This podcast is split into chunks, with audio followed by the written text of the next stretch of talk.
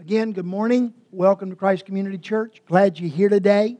Uh, the s- older kids are not going to be dismissed, right, uh, Ivy? Uh, the little ones, I guess, are already back there, I'm assuming. Okay? Is that right? I hope so. Uh, welcome. Greet you in the name of my Savior. I'm glad y'all are here today. Um, I took my grandson camping this weekend. Um, ooh, that was an experience. So when there was a perfectly good indoor place to stay with, you could literally touch it. And uh, he wanted to go camping, so we, we did that. Uh, Christopher, I love that song, um, um, Open the Eyes of Our Hearts, or My Heart. Um, it's one of the things that I pray every day uh, for you and for me. Uh, the Christians that Paul tells us to do, he said, he said that I pray, Paul prayed every day for the Christians in his life, that God would open the eyes of their hearts so that they could see God's calling and God's power and God's love and His riches that He had for them. And I pr- that's one of the things that I pray. I try every morning to pray for you and for me that God will incline our hearts toward the Lord, that He'll open the eyes of our hearts so that we can really see Him for who He is, so that I pray that He'll unite our hearts with His heart in fear, and that He'll satisfy our hearts, um, that we will find our true satisfaction in Him. So just sometimes I think people wonder, what do you pray for me on a regular basis? Well, those are some of the things that I try to pray um, on a daily basis for you and for me. Um, I was thinking this week about uh, the up-and-coming election uh, that'll be here, I guess, in about a year. And um, I was thinking about the election in two thousand sixteen. And how when I went to bed, uh, whatever night that was, how the two different sides of that deal had very different countenances than when I woke up. And uh, how so many people that morning after the election woke up and they were in absolute shock uh, of what had taken place the night before. Like it or not like it, they were just in shock uh, and disbelief about how that election turned out. And um, I was just thinking about that, just wonder what those people would have given to have been able to know how that would have turned out in advance. Wonder how they would have managed their election strategies differently had they not been able to tell the future. Um, I believe that we live in a world that would give anything to be able to tell the future, to know what is going to happen before it happens. And I was thinking this week just about the impact upon different areas of our world if people had the ability to tell the future, to not just predict, but to know what would happen before it happened. Um, on the world of travel, if people knew in advance how trips and transportation would ultimately wind up occurring. This, obviously, the stock market. Can you imagine if just for one day you knew tomorrow what stocks were going to go up and what stocks were going to go down? Can you imagine the impact that that would have? Um, weather, sports. Sorry for those of you uh, Tiger fans. Uh, that was a deal yesterday. Shirley and I were driving home from our camping experience, and uh, we were listening to the game, or she was listening to the game. Boy, they were sad campers. Uh, but can you imagine if you knew in advance how sporting events were going to turn out? Uh, you might ha- uh, head out to uh, Tunica or Las Vegas if you knew how to predict the future. If you knew whether it would land on red or black. Just by example, one of many. If you knew what would happen when you pulled that lever the next time. Um, the world of insurance. The impact that knowing the future would have on insurance, on health and med- the health and med- medical worlds. And then just on our own personal lives. Can you imagine being able, what it would do as far as your choices, your actions, your reactions, your relationships, if you knew what was going to happen in the future? And I asked myself, um, well, let me just say, I think the world is, is dying to be able to do that. I think the, the world would give anything to be able to tell the future. Um, wonder what you do to be disciplines. What work, what disciplines, what activities would you be willing to do if it would result in you having that ability? What, what kind of trouble would you go to to be able to tell the future, to see into the future and know what would happen? What trouble, what effort would people go to to have that ability? And I think the more scary and uncertain the world we live in becomes, I think the more um, valuable, the more uh, sought after that ability would be.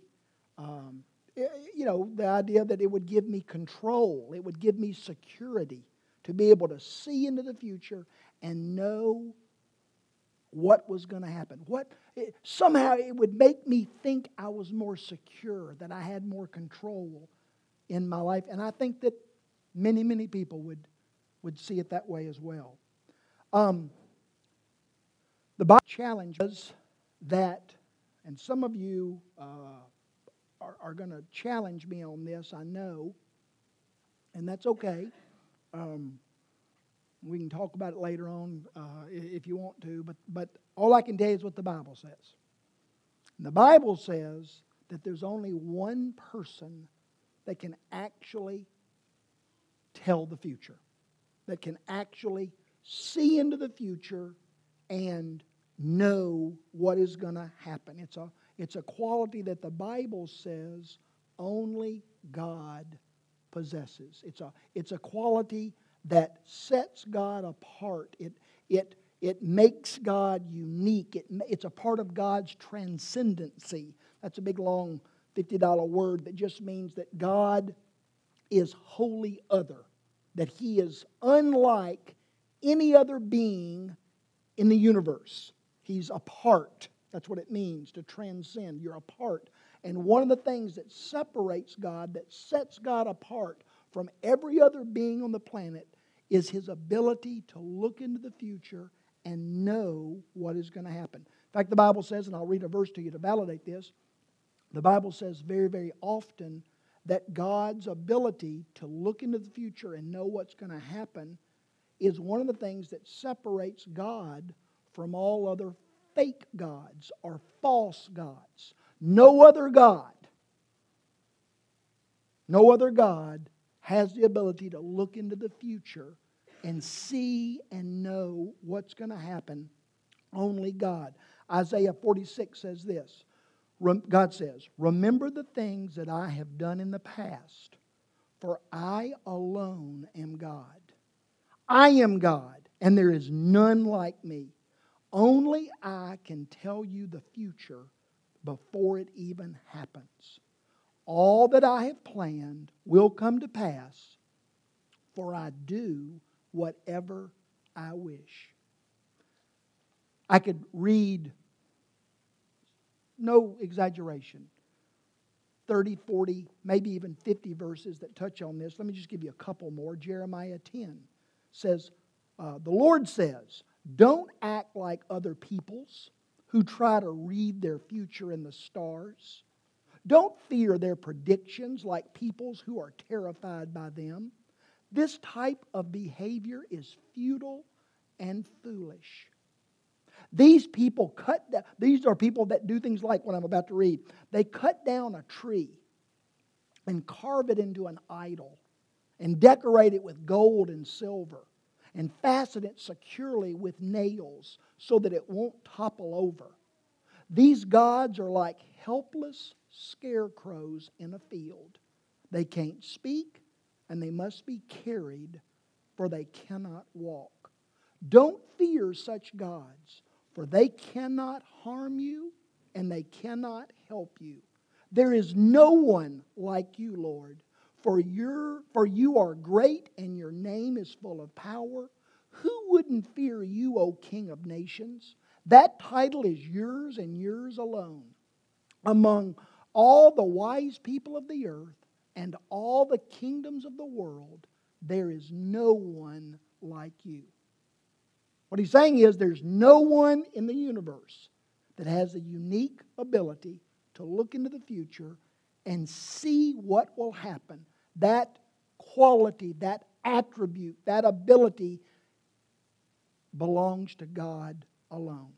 And that I love that passage that I just read to you out of Jeremiah ten. Isaiah basically says the same exact thing uh, in another passage, but I love that passage in Jeremiah ten because it just, the, Jeremiah is very intentionally trying to show how pathetic, how worthless, how weak, how useless, how, how, uh, how pitiful it is for people to try to seek to know the future, and they will go to the most absurd means to try to do that. How foolish, how desperate, how pitiful, how pathetic, how worthless, how helpless it is for us to seek other means, whether it's a wooden god that's been nailed to a plank or a golden god that's been put on a, a, a stone uh, pedestal, or whether it's uh, people going to see some old gal uh, in a little old dark room with a with a, a clear circle ball and a candle. Uh, Shirley and I love to watch, um, oh crud, Ghost with Patrick Swayze. We love that movie. Um, but I... I never, and I bet we've watched it two or three dozen times. No kidding. I mean, it's pathetic. We're flipping the channels and it's on. We stop and watch the thing. And it's a great movie. And let me tell you something. If you've never watched it, I know of no rendition of what it must look like, what it must be like to die, to go into eternity without Christ, than what that movie, they didn't even know what they were doing. But when those people died uh, without Christ, what that looked like in that movie, I'm telling you what, it'll um, it'll do something to you. And uh, but that's not my point today. My point is that in that movie, there's a there's a scene where this lady Whoopi Goldberg, um, who's an incredible actress.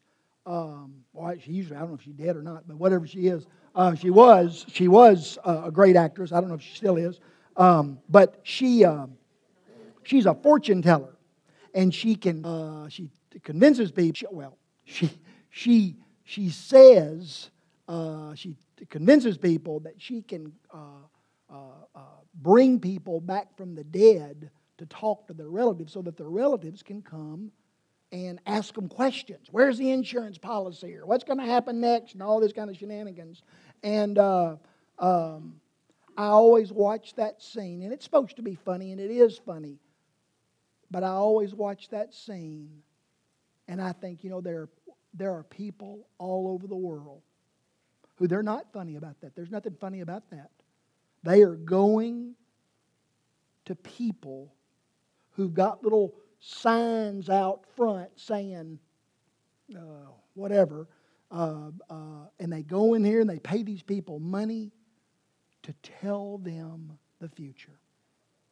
And how pathetic, how pitiful, how useless, how wasted that time, that energy, that emotion, that money is used um, to try to do that. But people will go to the most pitiful, extreme, ridiculous uh, means to try to find out what's going to happen in the future.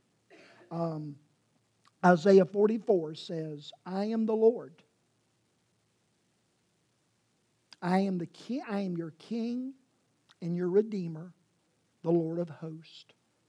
I'm the first and I'm the last, and there's no other God like me.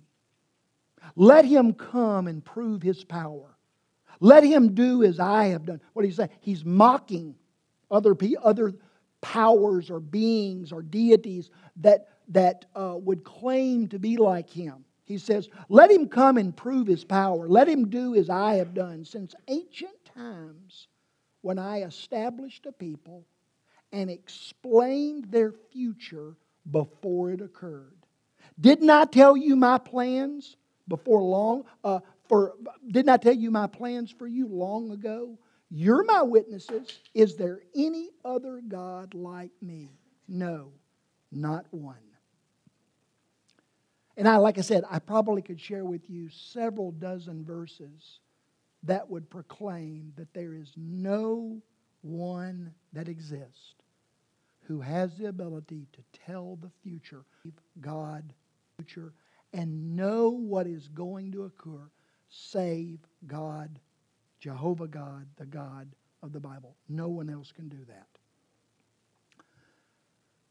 Not only does the Bible say that God alone has the ability to do this, but the Bible also says that only people who God gave certain power to, that called prophets, only they were able to do that. People, other people are not able to do that. Only God's prophets are able. Uh, and their ability to look into the future and proclaim what will occur before it happens. O- uh, only the prophets of God are able, or were able, are able, depending on your theology, uh, were able, are able to do that. Um, no one else, and that's what separated true prophets from false prophets. You might say, "Well, I know somebody. I read a book, and I this guy said it." Uh, or said something and then it occurred. I went and talk, uh, I've got a, a, a, a precious loved one who uh, um, she on a on a whim with a bunch of women that just were having a night out on the town, and uh, uh, uh, just as a joke, something to do, they went and saw one of these uh, people that, that claimed that they could tell the future, and, and they said and they were laughing, carrying on, probably drunken skunks. And uh, uh, the, uh, the the fortune-telling person uh, went around and said, you know, you're going to meet somebody that you've never known before next week. You know, just silliness. Something bad's going to happen to you next month. Well, something good's going to happen. Just silliness, you know. But when they when this person went around, their, uh, their countenance completely changed. And they looked square at this loved one of, of mine and said, Uh, I forgot exactly the way they worded it, but basically they said, uh, the person that you love the most in the world is going to die tomorrow. And they did, and it ruined the rest of their life. They never, they never got over it. And you might say, well, Larry, see right there? See right there? They, they were able, that was not a true prophet of God, and they were able to do that. A broken clock is right two times a day. Right? I'm not saying that there aren't moments, and the Bible's not saying that there aren't moments when even false prophets can specifically say something or look at it and, and be given the ability to. But I'm talking when the when the Bible says that it's a that prophets of God can do this, they do it every time. They never are wrong. They never are general. They're never vague. They are cons- one hundred percent of the time you can tell a prophet of God from a false prophet of God because they're always right. And they're never... You can't show me one prophecy that a prophet in the Bible uttered that was vague or general. Or general. It was always very specific, and they were always one hundred percent of the time right. Listen to what uh, the Bible says about that. Deuteronomy eighteen. Anyone who practices divination, tells fortunes, interprets omens, or is a sorcerer, a charmer, a medium, or inquires of the dead is detestable in the eyes of God. Others do these detestable things, and the Lord your God will ultimately remove them from their land. But you must be blameless before the Lord. Others consult sorcerers and fortune tellers, but the Lord your God forbids you to do this. Jeremiah twenty-seven says, don't listen to false prophets, diviners, and dreamers, and fortune tellers, and sorcerers who say to you, oh, you won't suffer loss and pain, for they are lying to you. And then in Deuteronomy eighteen, the Bible says, a prophet who speaks a word in my name that I have not told him to speak, or who speaks in the names of other gods, that prophet shall die. And if you ask, how can I know if it's the Lord's word? How can I know if they're a false prophet or a true prophet? When a prophet speaks in the Lord's name, if the word does not come true, then that prophet is not a prophet. That is not the Lord's word. Do not fear or heed him. Only the true God and the true prophets of God have the ability, according to Scripture, to perfectly know and foretell the future.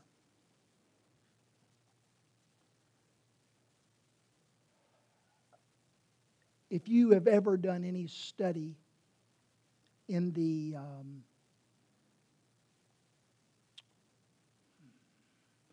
the way, I don't know the right word, there's a, there is a better word, but the The way the New Testament church, the, the church in the book of Acts, the first, the church in the first uh, uh, seventy years, from thirty A D to one hundred A D, if you've ever studied anything about what the early New Testament church looked like, one of the things that you'll discover is that one belief that separated New Testament Christianity from all other religions of their day was their unwillingness to seek to know the future.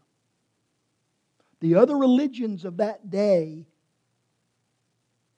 often they had procedures and beliefs and, and um, things that they would do to try to get the spirits or the gods to, in, to reveal to them what would happen. But if you read the history of the early New Testament church, they never did it. In fact, they, they, they uh, rejected anything that smacked of seeking to know what would happen. They took God's uh, commands in the Old Testament very seriously, not to seek to know the future and not to seek to predict the future. In Isaiah eight, the prophet says, don't look to idols and do not look to fortune tellers to know the future. Look to your God instead. And Isaiah forty-one says, God says, tell us what will occur in the days ahead. That'll pr- He's talking about false gods. Tell us what will happen in the days ahead. That'll prove that you are a God. In fact, do in us, but you are anything that will amaze, amaze or frighten us, but you are less than nothing, and you can do nothing at all. And all who choose you, choose to look to you, false gods, to try to tell the future, you are polluting your lives. The early church took very seriously those Old Testament commands to not know the future, to not seek to know the future. They, they rejected that completely. Uh, instead of trying to know the future, the passion and the, the activity of the early church is they wanted to know the God of the future. They didn't. It, they, they did not seek to know what would happen. They sought to know the one that they believed controlled what would happen. And in fact, in uh, their writings consistently, what they would say in different ways, using different words, but the message was the same. We don't need to know the future, for our God is our future. They believed that the God that they prayed to, the God that they worshiped, the God that they served, the God that they believed lived in their heart, they believed that He was their shepherd. And as such, they believed that He would lead them day in and day out. He would lead them in the direction that they needed to go, that was best for them. And because they believed that God was their shepherd, they had no need to know what would happen or where to turn or what to do in the future or what would happen because they because of their faith that God would lead them in the direction and the path that they were to go. They took very seriously Jesus' words. Consider the birds of the field, or the birds of the sky and the flowers of the field. They don't sow, they don't reap, they don't work, but their heavenly Father takes care of them. And if He takes care of the birds of the air and the flowers of the field, will He not even more so take care of you? Since God cared for them and placed value on them, there was no need to try to know the future or worry about the future. They put their hope in God's love, God's care, God's sovereignty, just like David did, just like Jeremiah did. In Psalm thirty-one, David says, Lord, I am trusting in you. I declare you are my God. My future is in your hands. And in Psalm seventeen, the psalmist says, David says, as for me, I will behold your face in righteousness. When I awake, I will be satisfied with your presence. Now, whether he's talking about tomorrow or whether he's talking about after he dies, his focus and his confidence and his passion was to know the one that he believed was with him and to know the one who someday he would go to be with. Therefore, he did not need to know the future. And then third, fourthly, they actually believed very strongly. Uh, you know, when I was when I first became a Christian, I didn't I didn't know the obviously I didn't know the scriptures very well at all, and I didn't realize what I was uh, involved in. I didn't realize what was going on in the church at the time. But when I became a Christian, um, that was back in the seventies and the early eighties, and um, man, prophecy was um, the deal. It was the deal of uh, Hal, Hal Lindsey with the late great Planet Earth and all these people. And I'm not, I'm not criticizing anybody. I'm not being negative. I'm just saying what I'm saying, and that is that in the seventies and the eighties, they used to have these huge conferences, prophecy conferences, and you could go and they'd tell you everything that was going to happen and all that kind of stuff. And I I literally, I threw away, I'll bet you, two hundred books last year that all of them dealt with prophecy. Every one of them I wouldn't blow my nose with now. Uh, not because they were necessarily wrong, but I've come to the place where I see things the way I believe the New Testament church did. And that was that the Bible, when you take the sixty-six books as a whole and you look at each book in particular, it is amazing how little the Bible taught amount of, it is an unbelievably small amount of space that the Bible devotes to what's going to happen. Does the Bible mention it? Sure it does. Are there certain books? Revelation, First and Second Thessalonians, uh, uh, part of uh, Second Peter, uh, Jude. Of course the Bible talks a, a, a, about it, it addresses it. But I'm telling you, when you take all that the Bible talks about and you break it into categories and topics, it is amazing how little the writers of the Bible focused on what was going to happen in the future. And the reason I believe that's so important is that the New Testament church believed that the Bible primarily was written to help us get to know the Son of God, not to discover what was going to happen in the future. Listen to what Paul says in First Thessalonians five.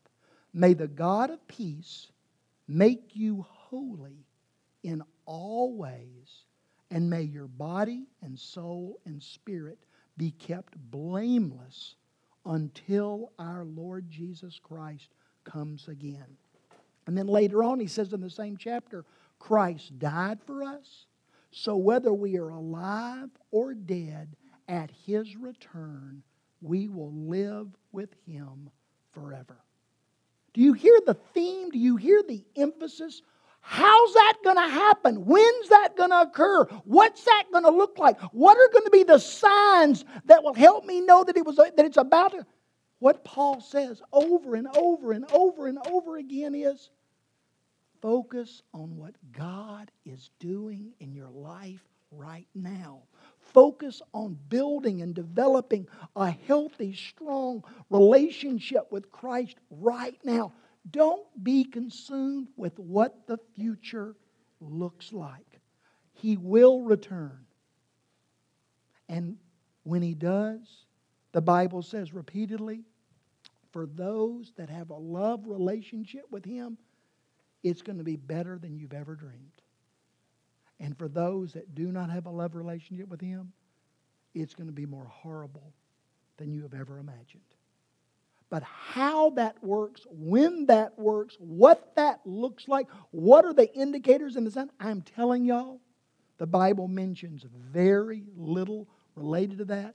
And that's because the early church firmly believed that what was of utmost and primary importance was to build a love and faith relationship with the Son of God.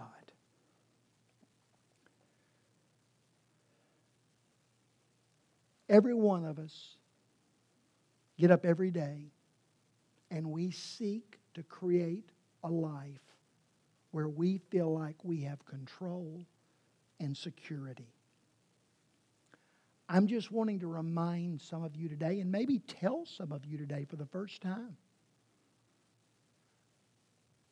the Bible consistently declares that in our attempt to find control and security for our lives, looking to people, looking to signs, looking to powers, looking to anything to try to discover what is going to happen tomorrow.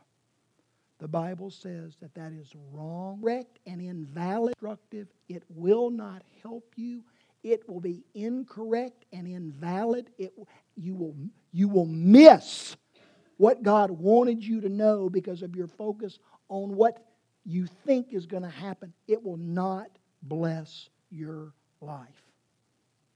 God calls us to be faithful in our ability and time to seek and know and trust not the information that we gain about the future, but to seek to know and trust the one who holds the future in His hand. And the more I get to know that person, the less stressed I'll be, and I believe the less stressed you'll be about what the future looks like and what it holds. Um, I don't want to offend anybody in here today. Uh, maybe I have, I don't know. Uh, but I know I know there are people in here who you don't leave the house until you've read uh, some message in the newspaper or in some book you've got, or you you maybe have gone to, to uh, places trying to find the future. Uh, and I would just appeal to you, um, whether you agree with me or not is not important. In fact, it's less than important. But what is important is what the Word of God says. And I would just appeal to you, search the Scriptures. Google, what does the Bible say about palm readers and fortune uh, tellers and people that can predict the future? And you look and see, you'll be shocked at the number of verses, that, that, uh, the, the amount of ink that God devotes to telling His children, stay away from those things. They cannot tell you the future. Oh, every once in a while, some random lucky guess or some manifestation of the power of evil. I'm not denying that, and the Bible doesn't either. But I'm telling you that the Bible declares, rather than doing those kind of shenanigans, get to know the one who created not only the universe, but the time in which the universe operates. Learn to know Him and trust Him and follow Him. And if you and I will do that, the Bible says, okay? We're going to take the Lord's Supper. Um, John, you've been on vacation for about, it seemed like a year. I don't know if it's been a year or not. But uh, yeah, oh, I've missed you. I mean, I've been wandering around like a like a sheep in the desert. Didn't even know what to do. Come up here and help me. You and Ashley, y'all come up here and help me, would you? We're going to take the Lord's Supper. And one of y'all stand right there, and one of you stand right there. I'm so glad you're back home. John's been in Florida taking care of his mama, um, who broke her tailbone, and uh, but she's better now, right? She's great. Okay, good, good. Uh, yeah, yes, she is a strong lady. Yes. Um, we're happy that you're home, my friend. Um, we're going to take the Lord's Supper, and uh, we do this each week as just a, a weekly reminder that God sent His Son to come to this earth and live a perfect life. And He ultimately gave His life as a sacrifice and died on a cross for our sin. That's the, that's the, that's the gospel, the message of the gospel. And when we eat this bread and drink this wine, what we're saying is, I believe the message of the gospel. The message being that the wisdom of God provided a way for the love of God to rescue us from the wrath of God without compromising the justice of God. And when we eat this and drink this, that's what we're saying. I believe that. I believe that the wisdom of God provided a way for the love of God to rescue us from the wrath of God without compromising the justice of God. And so today, if that's your hope, that's where your faith has been placed. I believe that God sent His Son to die on the cross for me. And I've asked Him to be my Savior. I put my trust in His sacrifice on the cross. He is my Savior. And I look forward to the day when He comes back. But in the meantime, I'm not trying to discover the future. I'm just glad I'm in relationship and, in, and on a journey with the one who controls the future. If that's your hope, that's your belief, then you come and you eat and you drink, you remember, and you give thanks. Uh, Michael, there will be people on the right and left who will be praying for us. If you need prayer, there'll be people over by this window and by this window who would love to pray with you.